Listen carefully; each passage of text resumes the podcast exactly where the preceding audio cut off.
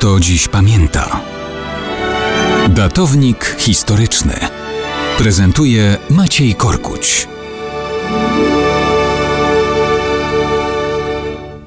Mało kto dziś pamięta, że na początku lutego 1969 roku została wykonana w południowo-wietnamskim Saigonie fotografia. Tak się złożyło, że błyskawicznie obiegła świat i stała się dowodem na coś zupełnie innego niż to, co naprawdę przedstawiała.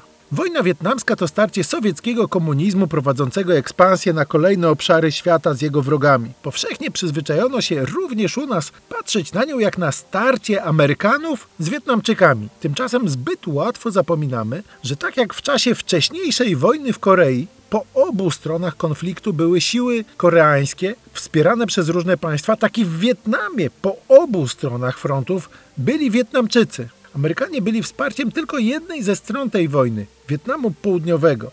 Podobnie jak Sowieci pomagali drugiej komunistycznemu Wietnamowi Północnemu, prącemu do zapanowania nad całym również południem.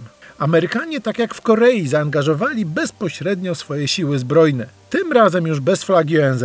Fotografia, o której mówiłem, to zdjęcie południowo-wietnamskiego generała Loana, który na ulicach Saigonu strzela w skroń na pozór zwyczajnego wietnamskiego cywila we flanelowej, kraciastej koszuli. Fotografię tak przeprowadzonej egzekucji wykonał jeden z amerykańskich fotoreporterów. Obiegła ona świat i propagandziści z krajów komunistycznych szybko zrobili z niej symbol okrucieństwa tych, z którymi walczy komunistyczny Wietkong. Obraz był aż nadto wymowny. Tyle, że ów rzekomo niewinny cywil w koszuli to komunistyczny zbrodniarz Nguyen Van Lem, jeden z członków szwadronów śmierci, które zajmowały się mordowaniem ludzi podejrzewanych o wsparcie dla Wietnamu Południowego. Przy okazji zabijali także członków ich rodzin.